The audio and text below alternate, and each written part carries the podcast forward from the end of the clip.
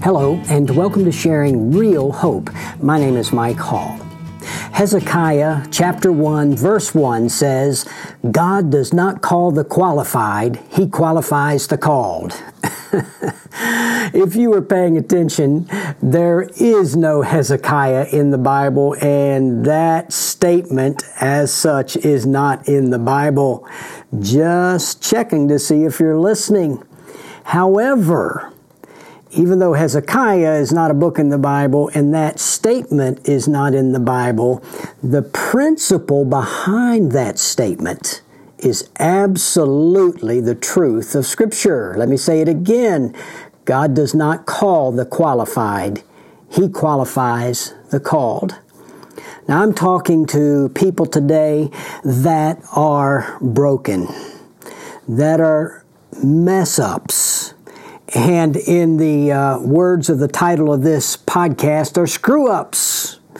Let me tell you, all of us at some level, somewhere, have blown it in our lives. First of all, we're all sinners. We've all sinned and fallen short of the mark of God's glory.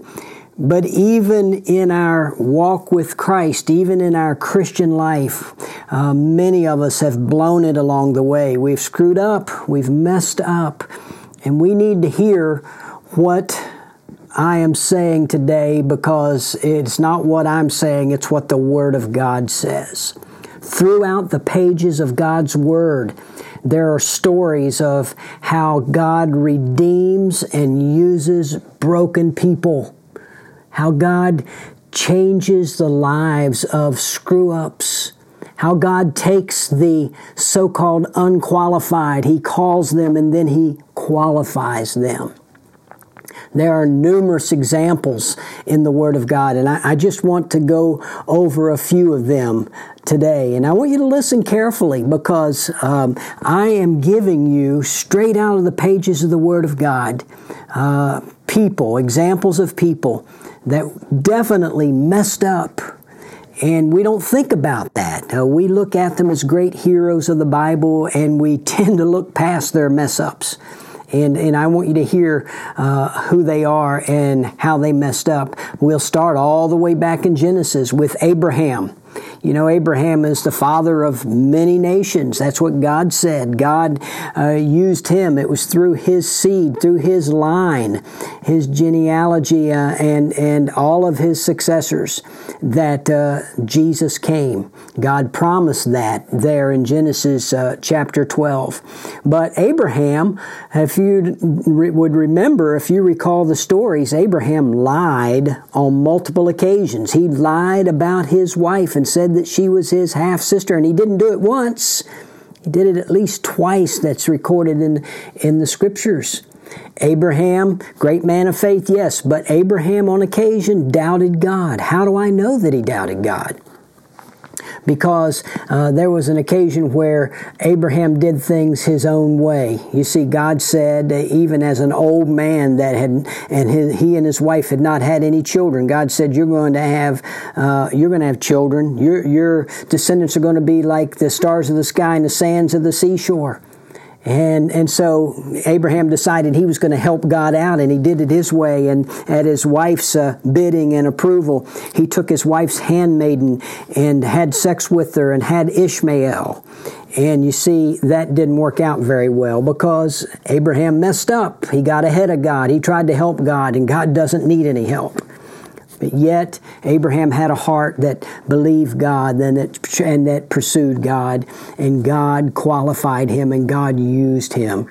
And then there was his grandson, Jacob. Jacob was, uh, his very, very name meant supplanter, meant deceiver. And, and, Jacob deceived his father and his brother. And even though he was not the firstborn, got the, got the blessing of the birthright.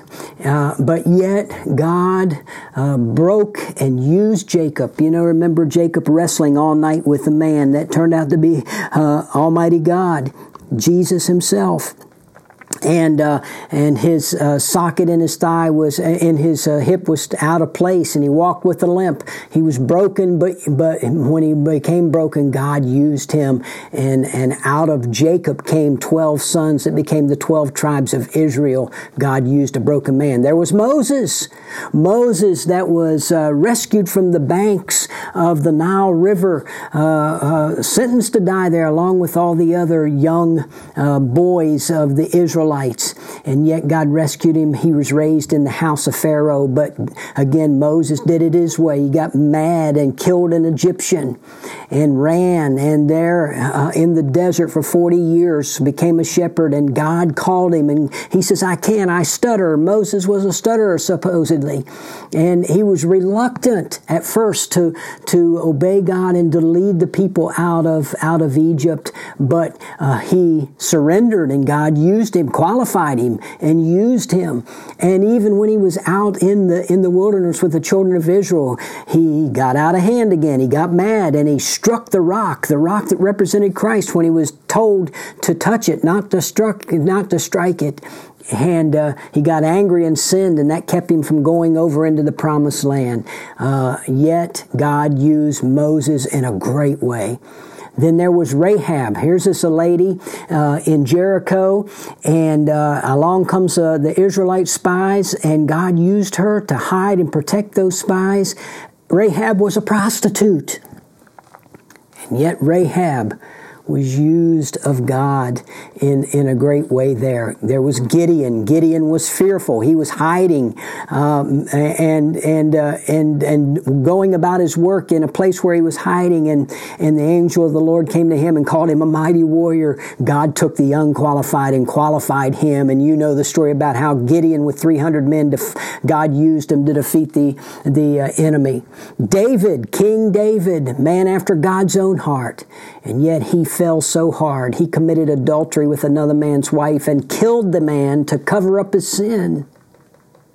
And he paid the consequences of that sin, but God forgave him. God redeemed him. God used him. God uses mess ups, screw ups. Go over into the New Testament, and uh, we, we find a man by the name of Matthew, also called Levi. And Jesus came along and called him to be his disciple and his apostle. And you know what Matthew was? Matthew was a hated tax collector.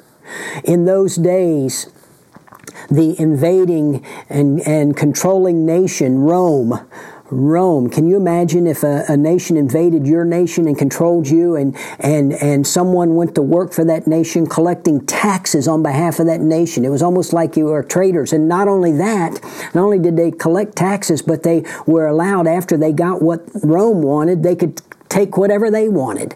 And they would get rich off their own countrymen uh, working for, for the enemy.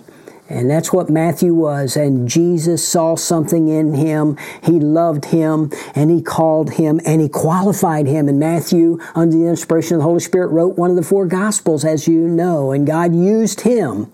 And he died as a martyr eventually, uh, but God used him. And then there was Peter. We all know about Peter. Peter was the spokesman for the 12. Peter was the leader of the 12, but Peter was Mr. Foot and Mouth Peter. He spoke out and stuck his foot in his mouth. Uh, more than one occasion, Peter denied Jesus three times. He was a denier of Jesus, and, and on the third time with cursing. And yet, Jesus forgave him, he qualified him, he used him to be a great leader. And even later on, as later on in life, he avoided uh, his Gentile brothers and was confronted to his face by the Apostle Paul. But God used Peter, wrote two, two of the letters in the New Testament, and, and I love Peter and I love reading his writing, uh, the writing that God inspired him to, to write in the New Testament. How about Paul? You know, we, we hold Paul up. He's a great example. But Paul started out as a persecutor of the people of God. But God intervened in his life and God called him and qualified him, used him to write 13, at least 13 of the books of the New Testament. And then there was John Mark.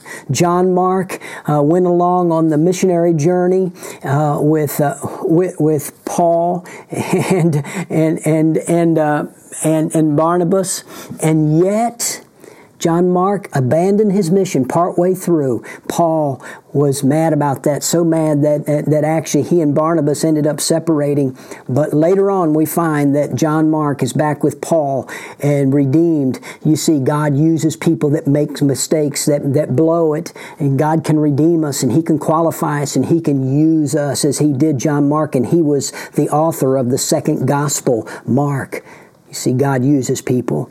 Well, listen to what the Word of God says, and I, I, don't have time to go into all of the context of this, but in 1 Corinthians chapter 1, Paul says in verse 26, for consider your calling, brethren, that there are not many wise according to the flesh, not many mighty, not many noble, but God has chosen the foolish things of the world to shame the wise, and God has chosen the weak things of the world to shame those that are strong, and the base things of the world and the despised God has chosen, the things that are not, so that he may nullify the things that are, so that no man may boast before God. But by his, God's doing, you are in Christ Jesus, who became to us wisdom from God and righteousness and sanctification and redemption, so that just as it is written, let him who boasts boast in the Lord. Let him boast in the Lord.